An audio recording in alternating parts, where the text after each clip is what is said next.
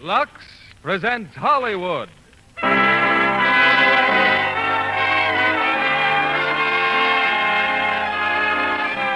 Lever Brothers Company, the makers of Lux Toilet Soap, bring you the Lux Radio Theater, starring Clifton Webb, Colleen Gray, and Robert Stack in Mr. Belvedere Goes to College. Ladies and gentlemen, your producer, Mr. William Keeling. Greetings from Hollywood, ladies and gentlemen. On rare occasions, a character in a picture or play will become so identified with one star that the audience simply can't imagine anyone else in the part. Now, that's the way it is with Mr. Belvedere and Clifton Webb. It all began in a delightful comedy called Sitting Pretty. And the public admired Mr. Belvedere and Clifton Webb to such a fabulous extent that a sequel was immediately demanded. 20th Century Fox came through a few months ago with a second hit Mr. Belvedere Goes to College. You'll hear it tonight with Clifton Webb as the versatile and ubiquitous Lynn Belvedere, and starring with Mr. Webb are Robert Stack and Colleen Gray. Colleen Gray, as a co ed, is quite typical of the standard of beauty among American college girls. You know, there's one thing these girls seem to learn long before they go to college, and that's the best way to take care of a beautiful complexion. Like the screen stars, the smart co-eds depend on Lux Toilet Soap Care. Once again, you meet the famous Mr. Belvedere as the curtain rises on the first act of tonight's play, starring Clifton Webb in the title role, Colleen Gray as Ellen, and Robert Stack as Bill.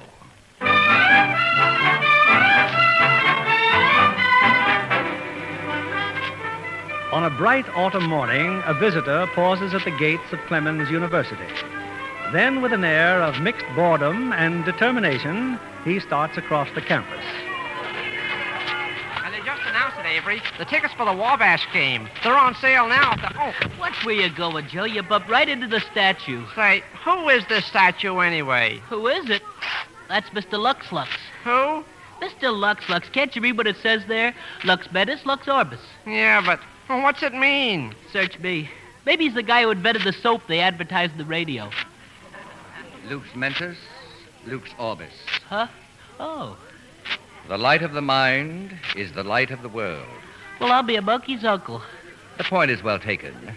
Can either of you adolescents direct me to the office of the dean? Oh, oh, yeah. Straight ahead to the library and two blocks right. Thank you. Well, who's that guy? New prop, I guess. Come on, Joe. Let's get our ticket. Come in, sir, come in. Well, well. So you are Lynn Belvedere. Uh, that is correct, Dean Gibbs. I can't tell you how happy my wife will be to learn that I've met you. She read your book, you know. Said it was a work of art. Yes, it is. Now, uh, just what can I do for you, Mr. Belvedere? You may register me in this university. But what on earth for? $10,000. I, I don't follow. Uh, Dr. Gibbs, my novel, Hummingbird Hill, has just won the Morehouse Award, consisting of a gold medal and $10,000 in cash. Well, surely the money doesn't mean anything to you. Money is the root of all evil. I respect it. The less I have of it, the more I respect it. And at the moment, I have the greatest respect for it. But you must have made a fortune on your book. I also lost a fortune in libel suits. I am, in legal terms, a pauper, But what has all this to do with postgraduate work here at Clemens? not postgraduate work. I wish to register as a freshman. A freshman? But, Mr. Belvedere. Unfortunately, the Morehouse Award stipulates that the recipient hold a college degree. And you don't? My formal education was limited to two revolting weeks in kindergarten. Why, you're not serious. I am grim. But good heavens, man, who taught you? The most exacting person I've ever met. Myself. Well, this is simply phenomenal. Yes, it is. And you want to spend the next four years here so that you may claim this literary prize? One year. I beg your pardon? Uh, One year. That's impossible. You're six weeks late already, and you expect to complete a four year course in one year? I intend, Dr. Gibbs, not expect. But it's never been done before. I've never been here before. Mr. Belvedere, if you don't mind, I suggest we call on President Keating uh, immediately. Thank you.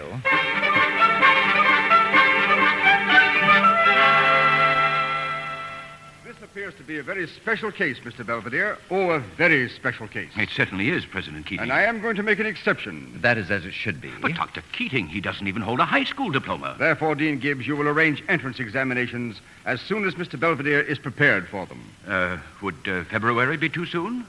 February? By February, I should be entering my sophomore year. Your, your what? Dean Gibbs, I shall be grateful if your staff examines me at the earliest possible moment. Uh, shall we say uh, this afternoon? This afternoon? You heard him, Dean Gibbs, this afternoon.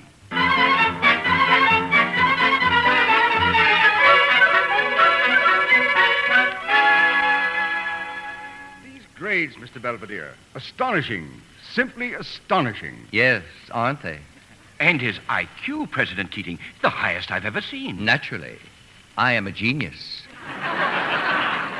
And that very fact compels me to suspect your motive, Mr. Belvedere, in joining us here. Mr. Belvedere, this attempt of yours to complete four years' schooling in less than one, well, it could disguise an ulterior motive, you know. A subterfuge is a strategy employed by idlers and parasites. I have never been either. Then you won't object if we stipulate a condition Which is? that if you should attempt to use this university for a for a publicity stunt to exploit your novel or yourself, if there is any notoriety or sensationalism during your stay here, it shall become my unpleasant duty to expel you. Condition accepted. Then allow me to welcome you officially to Clemens University. Uh, thank you, President Keating.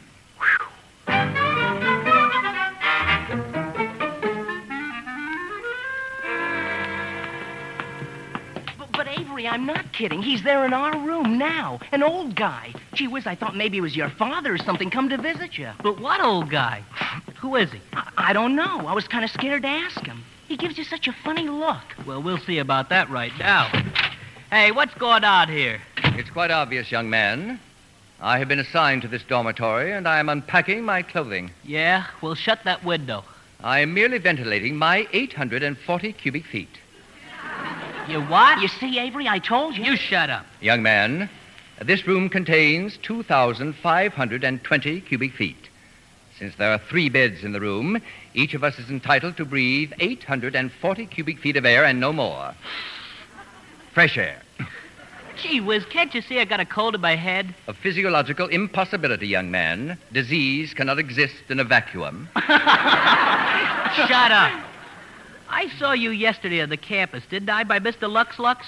Now, who are you? Gentlemen, an exceedingly unkind fate has thrown us together. Y- you mean you're going to be our roommate? Regrettably, yes. Uh, You're a student? That is correct, my nasal neophyte. What class? I am a freshman. A freshman. Oh. Well, you don't say. I'm a freshman, too. But Avery here, he's a sophomore. What's your name? Lynn Belvedere. You will address me as Mr. Belvedere. Now listen here, you. You're in college and you're a freshman, the lowest form of animal life. And while you're here, you're right under this thumb. What do you got to say about that? It needs a manicure.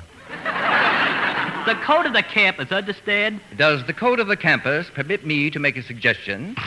Shoot. Blow your nose. Now listen, you. My name is Avery Brubaker, and you refer to me at all times as Mr. Brubaker, see? Uh, my name's Cornelius Whitaker, Mr. Belvedere. But on account of I'm a freshman, too, you can call me Corny. Shut up. And you'll do everything I say or get pegged for the sophomore council. Boing! Am I to understand that this university supports an Oh, inquisition? boy, does it. I can show you the scars. Where's your dink? I beg your pardon. Oh, he means this, Mr. Belvedere. This little cap we gotta wear, see? It's a dink. You get down to the co-op, Belvedere, and buy yourself a dink. You wear it at all times, see? And if you don't, boing. You mean I am compelled to wear this obscene article? Oh, you get used to him after a while. You and Whitaker will share in cleaning up this joint, making my bed for me and calling me for classes. Any questions, Belvedere? Hey, where do you think you're going? I'm going to the library. Oh, no, you're not. You're going to the co-op and buy yourself a dink. And when you've bought yourself a dink and put the dink on your head, then, mister, then maybe you can go to the library. You got me? I've got you, Mr. Brubaker, and the possession revolts me. Good day.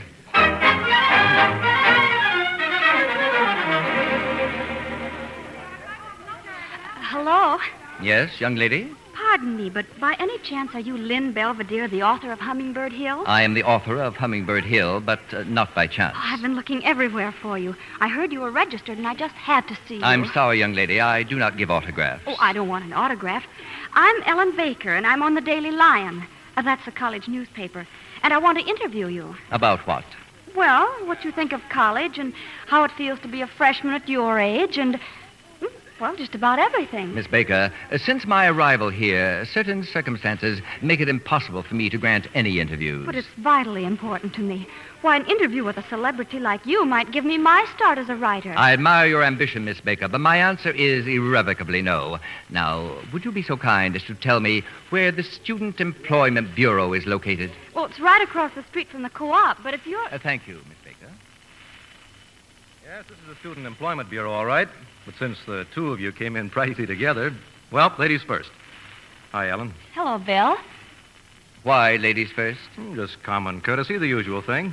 For your information, young man, woman has never been first in the entire tragic history of the human race. huh? It was not Adam who sprang from Eve's rib, nor did Mrs. Noah captain the ark.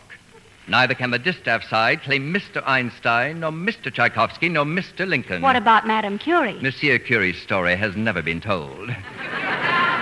Therefore, Miss Baker, you will kindly step aside. Okay, mister, what can I do for you? I am seeking part time employment during the college year. What's your name? Lynn Belvedere, And now, exactly why do you need employment? in order that I won't starve to death. Eh, Well, that's a pretty good reason. What can you do? Everything. Well, most of the better jobs are all filled by now. Let's see now.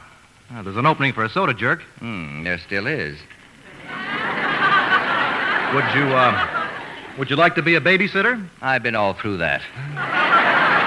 I'm afraid that's all there is, Mr. Belvedere, except assistant hasher at the Tri-Gam House. But I wouldn't recommend that to my worst enemy. Tell me, what is a, a tri-gam house? Oh, that's a sorority. The Gamma Gamma Gamma sorority. Girls, Mr. Belvedere, lots of them. They've got the best Norwegian cook in the world, but outside of that, oh, brother. And uh, what are the functions of an assistant hasher? Oh, waiting on table, helping clean up the place. You get three meals a day and 50 bucks a month. Say, my mother's a house mother there, so if you want the job, it's yours. Hmm, I accept the position. I'm warning you, this is the slap happiest bunch of dames on the whole campus. In that case, there will be some changes made. Okay. Here, just take this car to the Trigam house and ask for my mother, Mrs. Chase. She'll take care of you. Thank you. What can I do for you, Ellen? Oh, nothing special. I was just showing Mr. Belvedere where the Employment Bureau was located. It's obvious, Mr. Chase, that Miss Baker is slightly less than delighted to see you and is using me for strategic withdrawal. Good day. He's quite a character, isn't he? So are you. Now, why did you come here? Well, because a friend of mine needs a babysitter for afternoons. Okay, what address? 41 Burnham Street. Hey, that's where you live, isn't it? Well, it's an apartment house. Ellen, look, four weeks. That's a long time to be brushed off. I haven't been brushing you off, Bill. It's just that... Oh, sure, I know. Between classes and all the work in the newspaper, you just haven't a minute to spare. Why do you think I put you on the staff? Because being a good editor, you know I can write. Sure, and your big blue eyes had nothing to do with it. Ah, well, what's your friend's name? The one with the baby. Mrs. David Ashley. Well, tell her we can't promise anything. You know, people are beginning to find out that there are easier ways of making money than having Junior vivisect them. Don't you like children? Crazy about them. Especially with their straitjackets on. I'll tell her. Thanks, Bill.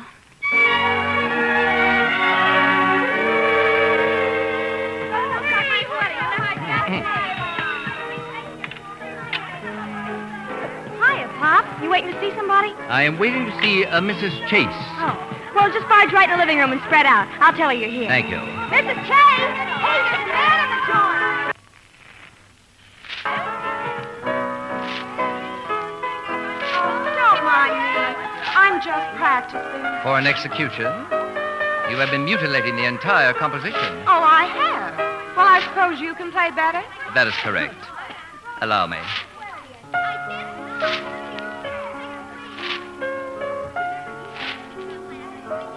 Why, why, that's beautiful. Yes, it is. Beethoven? I beg your pardon? Beethoven? No, Belvedere. No, you play play like Rubenstein. Rubenstein plays like me. Oh, how do you do? I'm Mrs. Chase, the house mother. Now, how do you do? May I say that this house which you're mothering is on the brink of chaos? Ah, Oh, isn't it just so? Mrs. Chase, I am Lynn Belvedere. Oh, but of course. You must be the father of one of my girls. In that unlikely event, madam, I think you would recall my face. Your son sent me here. He gave me this card. My son? You, Assistant Asher? Oh, but that's silly. I am in need of substance, madam. I chose this position. Oh, you're just teasing me, Mr. Belvedere. You're not really a student. You don't really want to hash here. If you will outline my duties, yes, really. Oh. Well, I feel it only fair to tell you the job offers very little opportunity. With 20 undisciplined females in the house, I shall make my own opportunity. Oh, yes. Uh, well, if you just follow me, I'll introduce you to our cook. Thank you. And this is Mr. Belvedere, Martha. He's our new assistant Asher. Martha is our treasure, Mr. Belvedere. How do you do? Megetra, tak, Martha. Men är det, de kan snacka norsk. Selzak. Mm, utmerket, utmerket. Why, Mr. Belvedere, you speak Norwegian. I speak 11 tongues fluently, including the Indian Sign Language. Won't that be nice for Martha? Hiya. Oh, Avery, I'm so glad you're here. I want you to meet your new assistant. Assistant, uh, to him, Well, howdy doody, Bellevue, old boy. So you're going to be my little helper. Oh, you two know each other? unfortunately, yes. And I regret to inform you that I, I have just resigned. Mr. Belvedere. My dear Marta, I'm sorry our association was so short lived. Given a little more time, I could have brought you to full flower as a cook.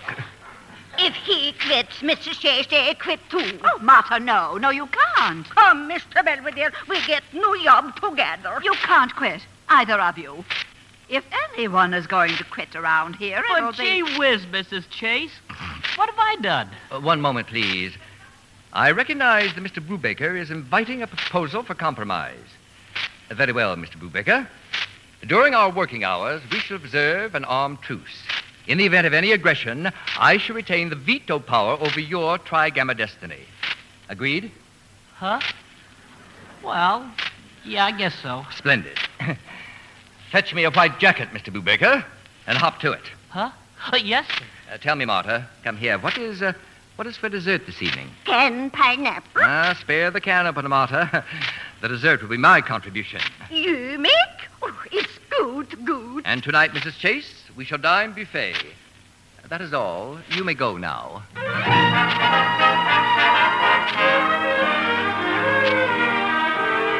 Oh, I wish you lucky to have mine. Hey, look, everybody. Look what's coming in for dessert. What is it? Crepe Suzette? Crepe Belvedere. Crepe what? Oh, That plate is not for you, Miss Hockenklaus.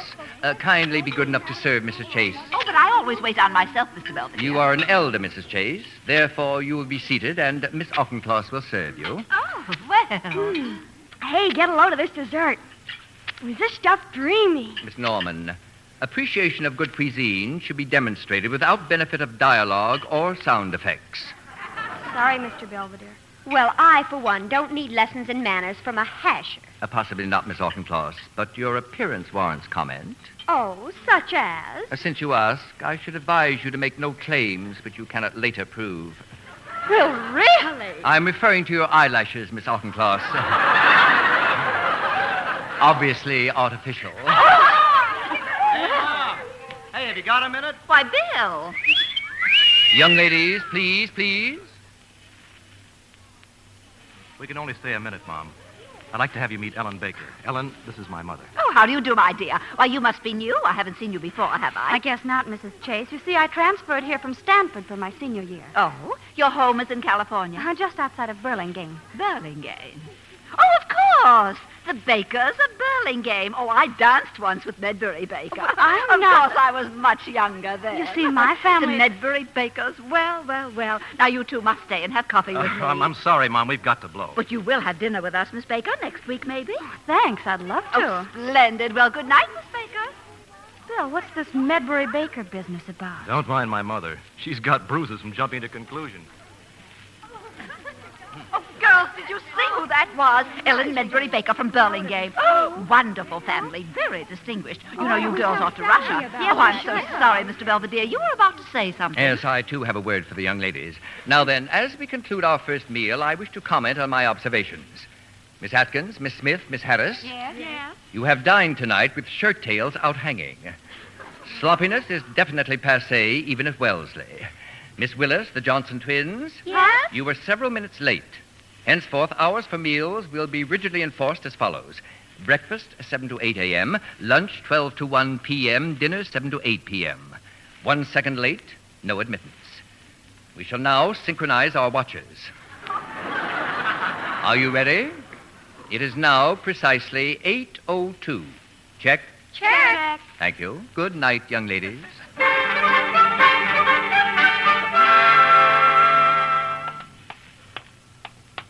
Thanks for the walk, Bill. And it was so nice meeting your mother. But why can't I come up? Come on, be nice. Invite me. But I told you, Bill, I, I have to babysit. That, that friend of Uh, mine. Mrs. Ashley, huh? But when do I see you again? Do you want to? I, I wasn't very good company. Oh, under my guidance, you'll improve. Tomorrow night? Seven? Okay, Bill. Tomorrow night. And just be sure your friend gets someone else to hold hands with her little monster. Yes, uh, yes, I'll tell her, Bill. Good night.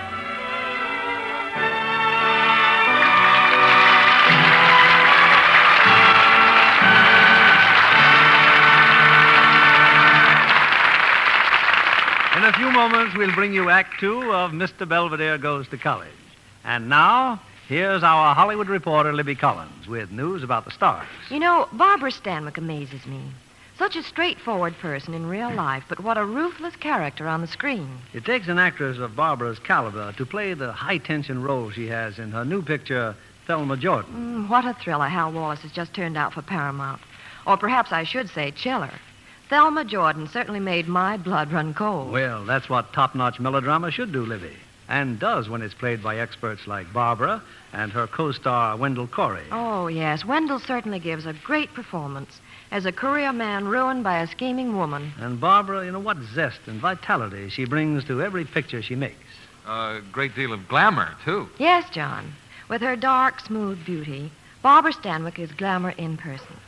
One of her greatest charms, of course, is her creamy complexion, a lovely Lux complexion. Everyone knows that Barbara's been a Lux girl for years. Yes, indeed. She's really devoted to Lux toilet soap. And for all over lov Lux loveliness, she's delighted with a new bath size cake.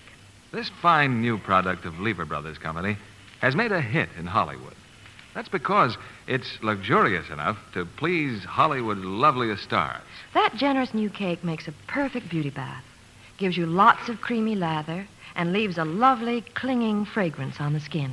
The Luxo perfume is blended by experts. It's made of costly ingredients brought from all parts of the world. It always reminds me of a springtime bouquet. No wonder screen stars, lovely women everywhere, are enthusiastic about the new bath size Lux toilet soap. The whole family will enjoy this generous satin smooth cake. Get the bath size Lux toilet soap tomorrow. Remember, this is the fragrant white soap nine out of ten screen stars recommend. Now, our producer, Mr. William Keeling. Act two of Mr. Belvedere Goes to College, starring Clifton Webb as Mr. Belvedere, Robert Stack as Bill, and Colleen Gray as Ellen.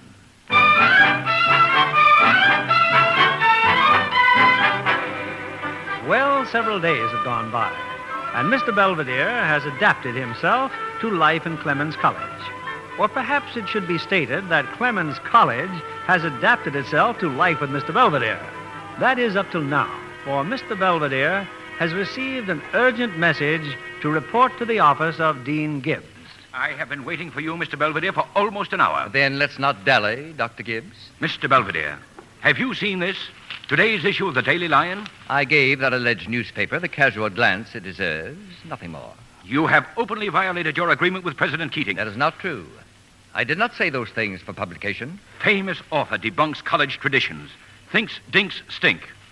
Female students concentrate on nothing but men. Athletes are subsidized. Mr. Belvedere. My pithy observations, Dean Gibbs, were recorded by Miss Baker without my consent or knowledge. Without your consent? Definitely. Therefore, I intend to bring suit for libel, not only against this aspiring young lady, but against the university. Well, now, now, Mr. Belvedere, let's not lose our heads. Mine is securely seated, sir. Yeah, but surely there must be a more sensible way of remedying There this. is. Miss Baker and the editors of this absurd publication must be severely reprimanded. But we can't do that. Why not? Well, this is a liberal university. The, the faculty can't tell students what to write. There, there'd be a revolt. In that event, I shall relieve the faculty of this burden and take the matters into my own hands. Uh, good afternoon. But, but, Mr. Belvedere.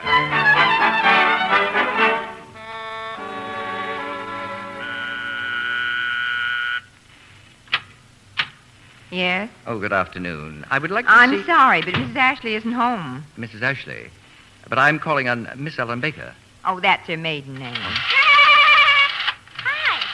How do you do, little boy? Was Mrs. Ashley expecting you? Oh, yes, yes, she's expecting me. Well, I'm just the babysitter. I don't know whether I should. play with me? I should be delighted. Don't point that thing, little boy. Firearms are not for children. Put it down. But it's just a make-believe... Go- Mommy! Hello, darling. You've been a good boy for Mrs. Hall? Just as good as gold, Mrs. Ashley. With a little training, you can make a very fine gangster out of him.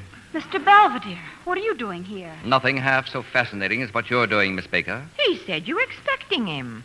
It's all right, Mrs. Hall. Uh, just take Davy to his room, will you? Come along, honey. Goodbye, Daddy. Daddy? Davy, this man is not your daddy. Now run along. Isn't it a little presumptuous of you to come here uninvited?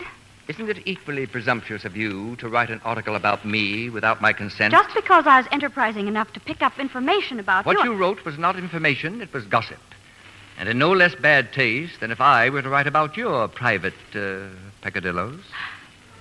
Don't you dare call Davy a, a peccadillo. His father and I. I am not the seat of judgment, Miss Baker. I am here merely to warn you that your future flights into journalism must not be taken at the expense of my name and reputation. Mr. Belvedere, the truth is. Well, I've simply got to write about you again in, in detail. And you expect me to consent? You must consent. It means everything to me and Davy. When I first got the idea to write an article about you for the college paper, I saw possibilities way beyond that. So you wrote to several national periodicals, huh? this reply from Look Magazine is most interesting. It mentions the sum of $500. You looked at that telegram on my desk. Naturally. Why, you're, you're an unethical eavesdropper. Yes, I am. Let me write it. I'll write the best story you ever saw. Please, Mr. Belvedere, it's the start of a career for me. And the definite end of one for me. Consent denied. All right, I'll do it anyway. And you can't stop me. You're a public figure, and I, I don't need your permission. Miss Baker, I shouldn't if I were you. The least you could do is to give me a little time to explain what this means to me. Miss Baker, I am still a freshman at uh, Clemens University. As such, I am compelled to attend the sophomore freshman track meet at 4 o'clock. Good day.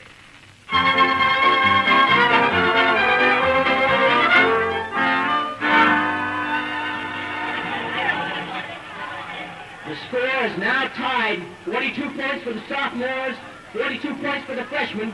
Next and final event, the pole vault. Gee, Mr. Belvedere, how can you just sit here and read a book? Didn't you hear what he said? The score's all tied. I must ask you again, Cornelius, not to interrupt me. Furthermore, the month of November is an extremely unlikely time for young men to go flitting about in union suits. In any event, Cornelius. Yes? Get lost. Now on the field, pole vaulting for the sophomores, Avery Brubaker. Look at him, Mr. Belvedere. That's him. That's Avery out there. Catching another cold, no doubt. And he cleared it. Brubaker goes 12 feet 3 inches for the sophomores. Oh, No, no, we're dead, Mr. Belvedere. We're cooked. Kindly stop jiggling. You don't understand why Galloway can't come near 12 feet. Who is Galloway? He's our entry, the freshman entry in the pole vault. Oh, gee, Mr. Belvedere, how can you be so calm and peaceful when these two dinks are in the balance? I beg your pardon. Holy smoke, don't you know? If we lose this pole vault to the Sops, we've lost the meet, and we're stuck with these dinks till next June. And if we win, Well, we get rid of our dinks right now. Cornelius, into each life some rain must fall. Mr. Brubaker is about to get drenched. Hey, where are you going? Mr. Belvedere, hey!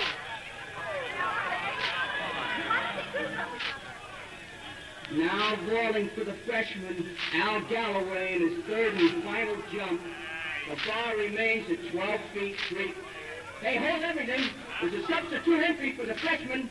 Replacing Galloway is, is Lynn Belvedere. I don't get this, Mr. Belvedere. You mean to say you're going to jump without even changing your clothes or, or anything? I shall roll up my trousers. Young man, at what height did Mr. Brubaker clear the bar? 12 3. That's a new high for him.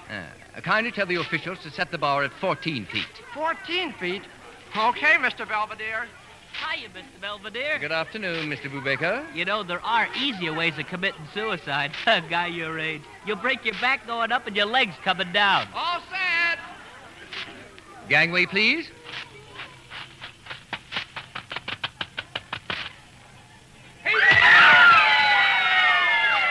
He made it. Belvedere swings the bar at 14 feet. The new turf for the freshman. The freshman wins.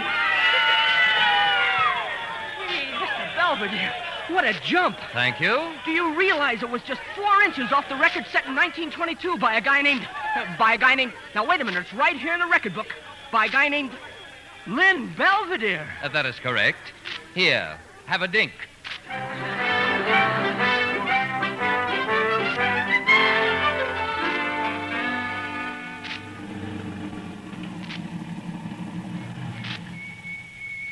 Thanks for such a wonderful evening, Bill. I, I don't know when I've had such a nice time. I don't know when I did either. Ellen, can't we. Can't we just sit here for a while? You sound much too serious, Bill. About you? I'm very serious. Um, and there's something I'd better tell you, Bill. Uh, oh, no, not here in the car. You, you'd better come upstairs with me. Yeah, but when I called for you, you met me down here. You said the paint on the floor hadn't dried. Well, uh, I'm sure it's dry by now. Let's go up and find out. Say, this is all right. Now, don't blame me for hiding out here. Just sit down, Bill. There's, there's someone I want you to meet. Here we go again. The mysterious Miss Baker. Mrs. Hall. Oh, hello, Mrs. Ashley. Is Davy asleep? Oh, yes. He's been fine. Here's your money. Thanks again for coming. Any time, Mrs. Ashley. Good night. Oh, uh, oh hello. How do you do? All right. Are you the one I'm supposed to meet? I hardly think so. Good night. He? Shh. Hey. Hey, what is this? Remember the Mrs. Ashley, the one who needed a babysitter? Say, he's kind of cute. I think so. But then all mothers are prejudiced. Mother? Let's go into the living room before he wakes up. Oh, Ellen, I. I had no idea you. He's mine, Bill. And, and here. Here's a picture of his father. Air Corps, huh? 20th Air Force, Bomber Group. He was killed two weeks before the Japanese surrender. That. That's awful tough. It makes a difference, doesn't it? Why, I know, but. But why have you kept it such a secret? I've just tried to keep Davy separate from my college life. That's why I came here.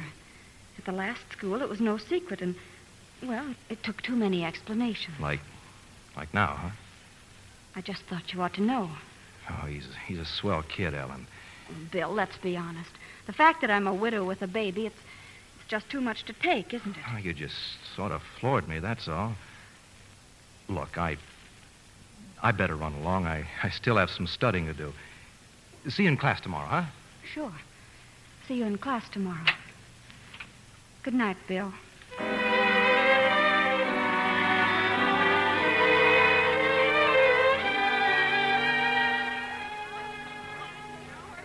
Now, take these groceries over to the cashier, Mr. Brubaker. Charge them to the Trigam house. I'll go to the meat department and pick up the turkey. Yes, Mr. Belvedere. And please stop sniffling. Gee whiz, Mr. Belvedere, ever since you became a sophomore, you've been picking on me. This will all seem mere bagatelle, Mr. Brubaker, when next week I become a junior. Gosh, how fast things can change a fellow's life. Hi. Hiya, Butch. Well, my name's Davy. Are you my daddy? Me? Hi, Daddy. Oh, now, wait a minute. If you're looking for your old man, well. Hello, Avery. Oh, hi, Ellen. Hey, Get a load of this kid. Oh, I'm sorry, Mommy. Bobby, for Pete's sakes, Ellen, is that yours? Yes, that's mine. Come on, Davy. Mr. Belvedere, hey, Mr. Belvedere, Ellen Baker, see her? She's just going out of the store. Uh, I have eyes, Mr. Bubecker. Yeah, but she's got a kid. Ellen Baker's got a kid. That's him with her. See no evil, Mr. Bubecker. Uh, yeah, but she, but. Yes, sir, Mr. Belvedere.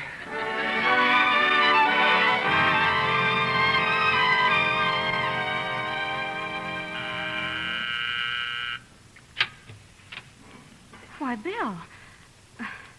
Come in. Sit down. Ellen, I. I wanted to talk to you for. Well, for days. You don't have to explain, Bill. I understand. No, I don't think you do. Bill, you don't have to go through all this. You're doing it because, well, because you're nice and you feel you ought to. You're never more wrong. I don't blame you. I told you before. I'm a widow and I have a child. I know how you feel. Yeah, maybe you're right. Maybe that was the way I felt. You see, you, you came at me kind of fast the other night. Well, it's taken me until now to get up enough gumption to face the competition. Davy and and your husband. Bill, I loved my husband. He was a wonderful person. I married him on leave. I guess we wrote more words and letters than we ever got a chance to say to each other in person. He was killed before Davy was born. you don't and I- have to tell me all this. But I do. I'm proud I married him, Bill. I'm sorry he didn't get to see his son, but, but there's no competition.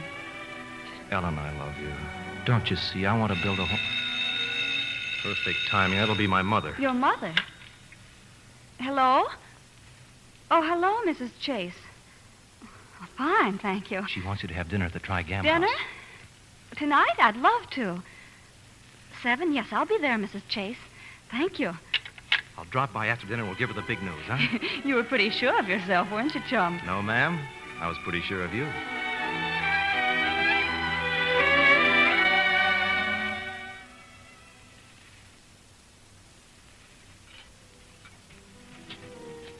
Martha is so grateful you gave her the day off, Mr. Belvedere. And so am I. Oh, that turkey. I declare I've never tasted turkey like that before. I've never prepared it for you like that before. Mrs. Chase. Yes, Avery? Mrs. Chase, don't you have to be a single girl to be a member of a sorority? I mean, you can't have a family and belong, can you? Hmm? Well, of course not. Then how come they're all rushing Ellen Baker, having her here for dinner and everything? Why, she's even got a little boy. She's what? The dishes, Mr. Bubecker. A little boy. Mrs. Chase, there's no cause for alarms and excursions. Many women have a son, yourself included. It requires no particular talent.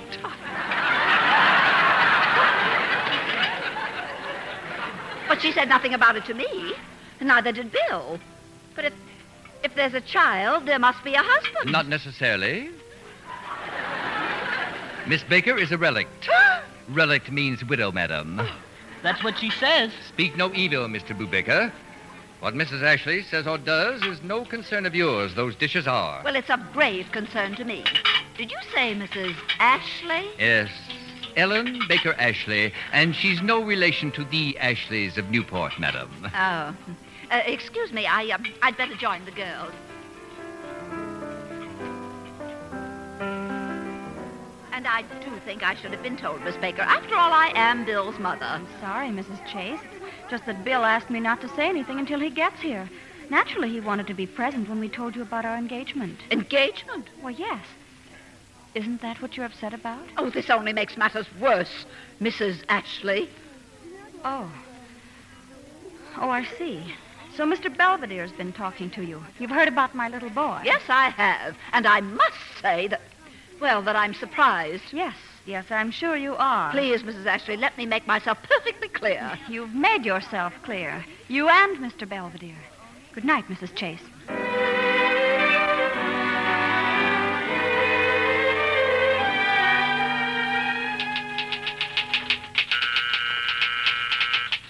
Ellen? Ellen, it's Bill.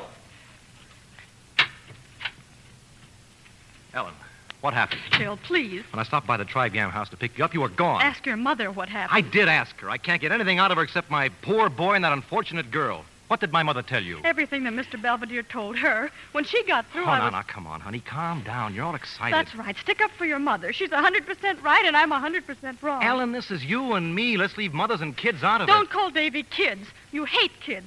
You called him a little monster once. I never. But that was before I met the little. Oh, you're being very, very unfair. Something told me not to get involved with a man who has a mother. Oh, Everybody has a mother. You can't help Not it. when she listens to people like Mr. Belvedere. Well, this'll fix him. When I'm through with this article. What he'll- article? Bill, get out, please. I want to finish it and mail it to Look magazine tonight. But you can't do that. He'll be expelled and you'll be expelled. I, I simply won't argue with a man who's emotionally upset. I'm emotionally upset. Holy smoke. You women don't make sense. You don't think straight. You don't even. Oh, gosh, honey, what are we fighting about? I told you before. Ask your mother and ask Mr. Belvedere. All right, I will. Good night.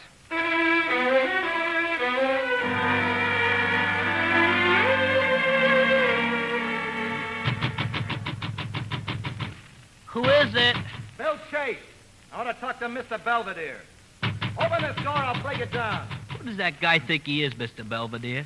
Talking to you like that. Yeah, the nerve. Now, you gotta open this door or not. The door is unlocked, Mr. Chase. I ought to let you have it. I wouldn't wave your fists at me, Mr. Chase. I think it only fair to mention that during my Japanese period, I taught judo at Tokyo University. Who told you to go sticking your student into other people's business? I find your language insulting and obscure. I'm talking about Ellen and me. You filled my mother with a lot of nonsense about Ellen. And now she's called the whole thing off. Mr. Chase, if you are under the delusion that I have come between you and this young lady, ah, that is not true. Oh, fine. Great. You've ruined my life. You've ruined Ellen's life. Young man, unless I am mistaken, and I never am. Yeah, that's right. He never is. Shut up. You have agitated your metabolism to a point where your behavior is quite adolescent. Adolescent? It is true that you have a problem. Miss Baker is an attractive, intelligent, albeit overly ambitious young lady who has a baby. That's none of your- Your mother is a kindly, well meaning, albeit overly possessive woman who has a son. Is that your business? The fact that you have failed to reconcile the two points of view to your advantage is your problem, Mr. Chase, not mine. Indeed, I view the whole matter with complete indifference. I don't want to hear any more out of you. It doesn't matter so much anyway, because you won't be around here much longer. And what do you mean by that? Just wait. Wait until Ellen drops her bombshell on you. Tonight. Gee, what a crisis. What's he talking about anyway? Ellen's going to drop a bombshell. Here? Tonight? Not here, Mr. Brubaker. In the mailbox, I Uh, fear. Mr. Belvedere, where are you going? There's no time to lose. But you can't go out, not in your pajamas. If you'll kindly hand me my top coat. You'll catch your death of cold. Apparently, Cornelius, you have never read Admiral Byrd's story. I am the only member of the expedition who didn't. Mr. Belvedere, you can't go around the streets running around like that. It's 11 o'clock at night, and Pajamarito Week isn't until April. I have no time in this emergency to take cognizance of false modesty. But where are you going? I am calling on Miss Ellen Baker. Good night, gentlemen.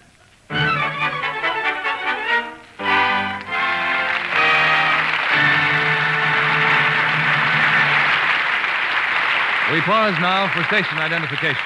This is CBS, the Columbia Broadcasting System.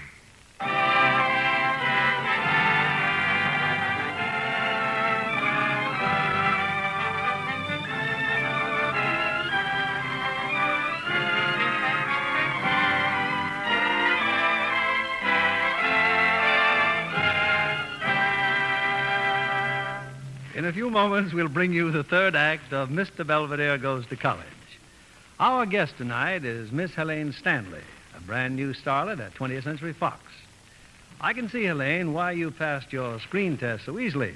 Red hair and a lovely Lux complexion. That's a winning combination. Thank you very much, Mr. Keeley. But of course, the screen test is only the beginning. I'm so grateful for the acting experience I've already had. You specialized in singing and dancing roles, haven't you? Yes, and that's why I spend so much time on the set of Dancing in the Dark.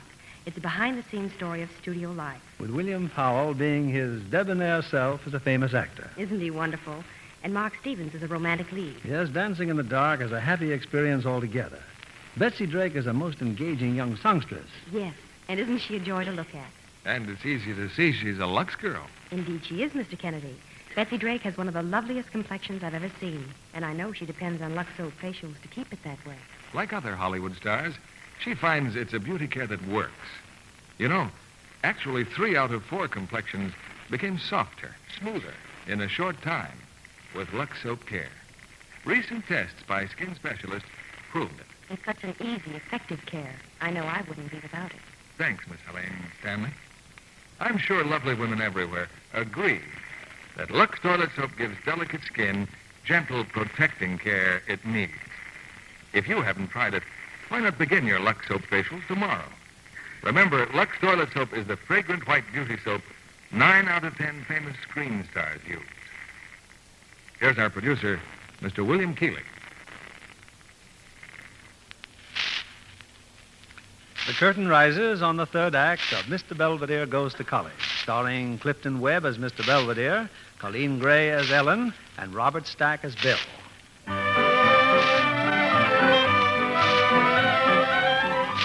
Thirty minutes ago, Mr. Belvedere left the dormitory at Clemens College and hastened to Ellen Baker's apartment. Now, there'd be nothing very unusual about that were it not for the fact that it's late at night and Mr. Belvedere's attire consists of pajamas, bedroom slippers, and a top coat. Obviously, Mr. Belvedere's very anxious to see Ellen, but Ellen hasn't the slightest desire to see him. She's refused to open the door, whereupon the very determined Mr. Belvedere has commenced an ascent up the fire escape. All right, brother. Now start climbing down that fire escape. I beg your pardon. We just happen to be police officers, mister, so get down here and start explaining. As you wish, gentlemen, but I assure you this is a mistake. Yeah, and you made it. Look at him, Al. In pajamas, yes. Stick out your mitts, brother, and no false moves. Stop calling me brother. I can conceive of no circumstance in which you and I could be remotely related. Come on, let's get him out of here. No, but you can't do this to me. I'm a student at the university. Get him, Al, a student. How long you been going to school, Jack? Twenty years? Hmm. There's a young lady in this apartment house who will who knows me very well. Yeah, and I suppose you was calling on her, huh? Exactly. In pajamas? Okay, wise guy. What's her name? Ellen Baker. Uh, that is uh, Mrs. David Ashley. And if you don't believe me, why don't, don't you ask her? Third floor, apartment D. Well, Let's take him up, Al. If this lady don't know him, this could develop into a very interesting case. Okay, college boys, start moving. Sorry to disturb you, lady, but we found this mug on a fire escape. He said he had to see you. How about it, mister? You know this guy? Know him? well, Miss Baker, kindly identify me. We may have had our differences, but I know I may rely on your innate sense of fair play. Officers, I never saw this man before in my life. does it, Jack. Boy, are you under arrest. May I inquire on what charge? Peeping Tom. Peeping Tom? Good night, officers, and thank you very much.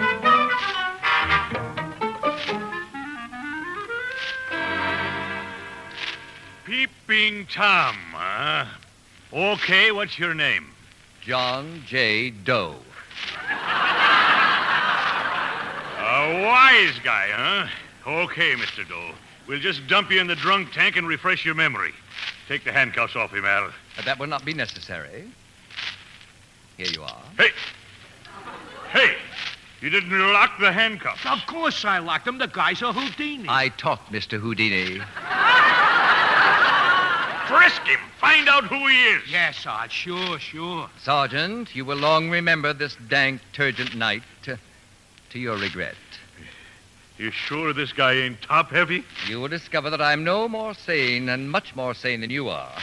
to wit, I know that you have the legal right to hold me for 48 hours. I also know that I have the right to make one telephone call. Yeah, who do you think's running this joint? You are, sir, and I suggest you enjoy it while you may. Uh, you don't scare me, Pop. Yeah, all right. There's the phone booth. Make your legal call. Operator, uh, this is Lynn Belvedere. I want to call Washington, D.C., person to person, and reverse the charges. With whom do you wish to speak, please? Mr. J. Edgar Hoover. Hey, Sarge, did you hear him? J. Edgar Hoover. I heard him. Throw him in the drunk tank.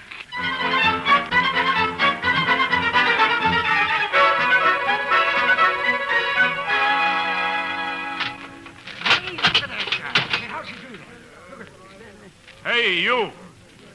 Belvy. Sarge, look, look at him. He's standing on his head. Ah, you should try it sometime. Yoga. Very refreshing.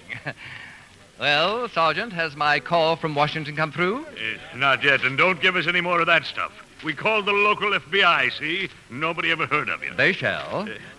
In the meantime, there's some people here to see you. Uh, show them in, please. Outside! This tank ain't no parlor, mister. Uh, that is quite apparent.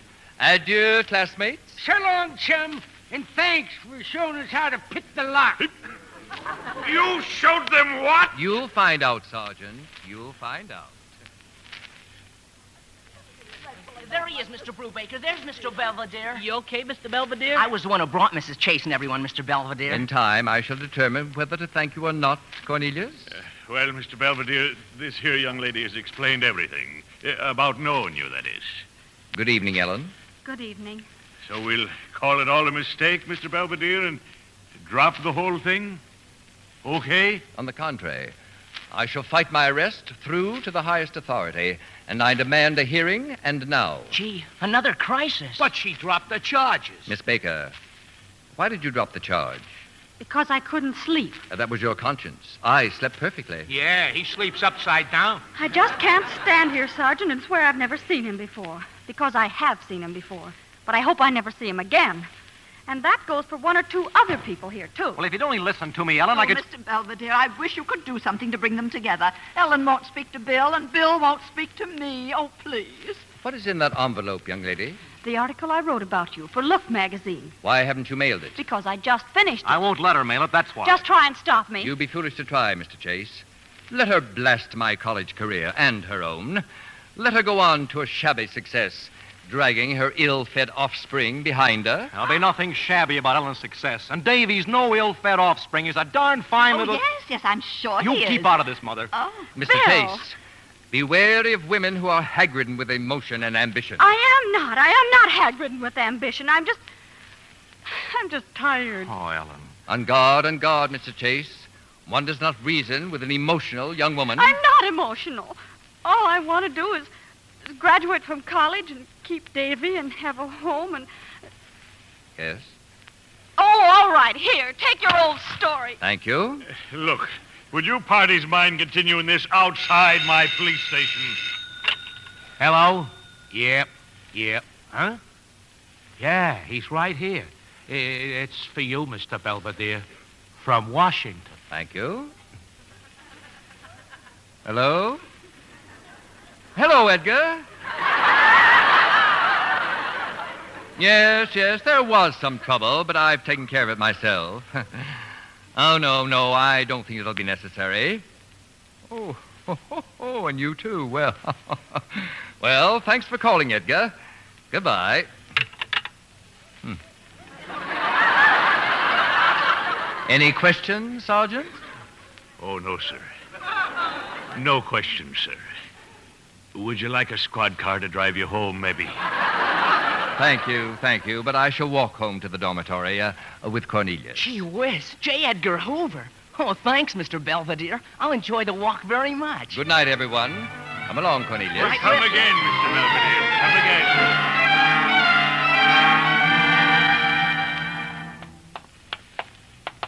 Now, my instructions are quite simple, Cornelius, but you will kindly repeat them. Oh, sure, Mr. Belvedere. I take this envelope that Miss Baker gave you to the all-night drugstore, and I buy some stamps, and I mail it. Gee whiz, Mr. Belvedere, you'd think I was dumb or something. Far from it, Cornelius. But, well, there's one thing I don't get. I thought all this was because you didn't want the magazine to print. Never mind that, Cornelius. And if you know what's good for you, remember that in a few short weeks, I shall be a senior. Oh, I won't tell anybody, Mr. Belvedere. Gee, not even J. Edgar Hoover.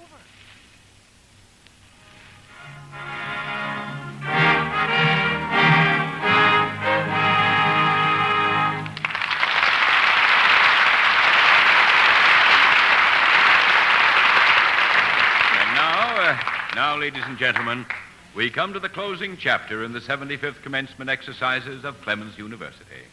The presentation of the diploma to a man who has singularly distinguished himself in the outside world as well as in our own academic world. Well, they finally got around you, Mr. Belvedere. The most boring ceremony I've had the misfortune to witness since they gave me the Moore House Award. Well, I wouldn't trade my diploma for Past anything. valedictorian, the only man in the long history of Clemens to have earned his degree in one year, Mr. Lynn Belvedere.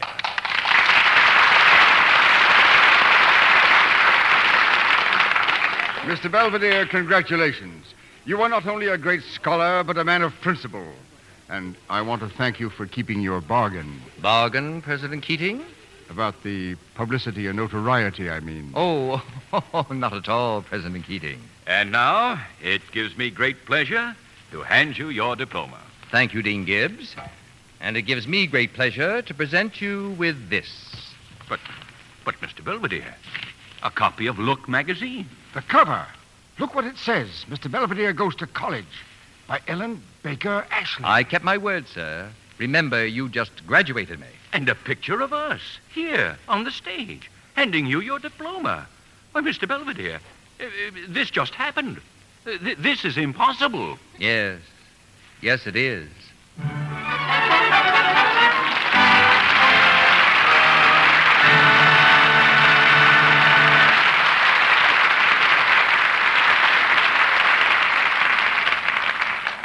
We certainly don't need any cheerleaders to let our stars know how much we like Mr. Belvedere Goes to College.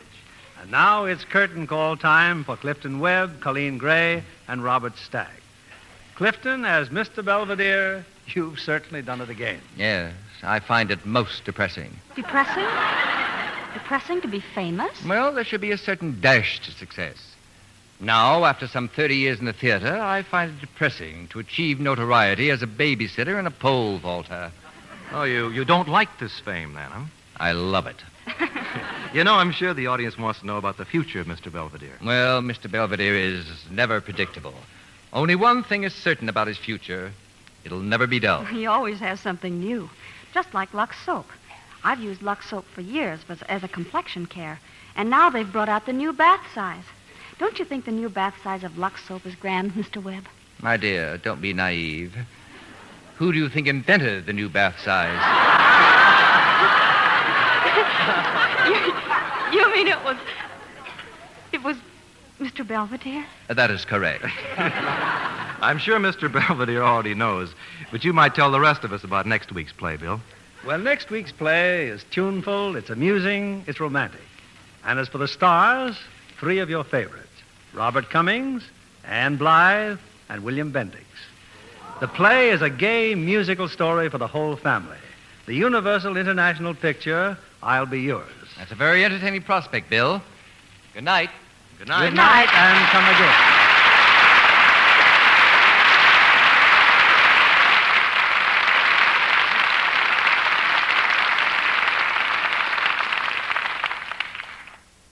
At ADP, we work with more than 860,000 companies worldwide.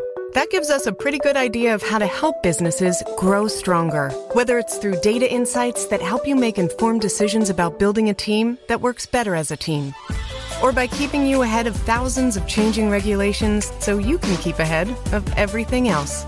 Like building that better team. Grow stronger with ADP. HR talent, time, and payroll.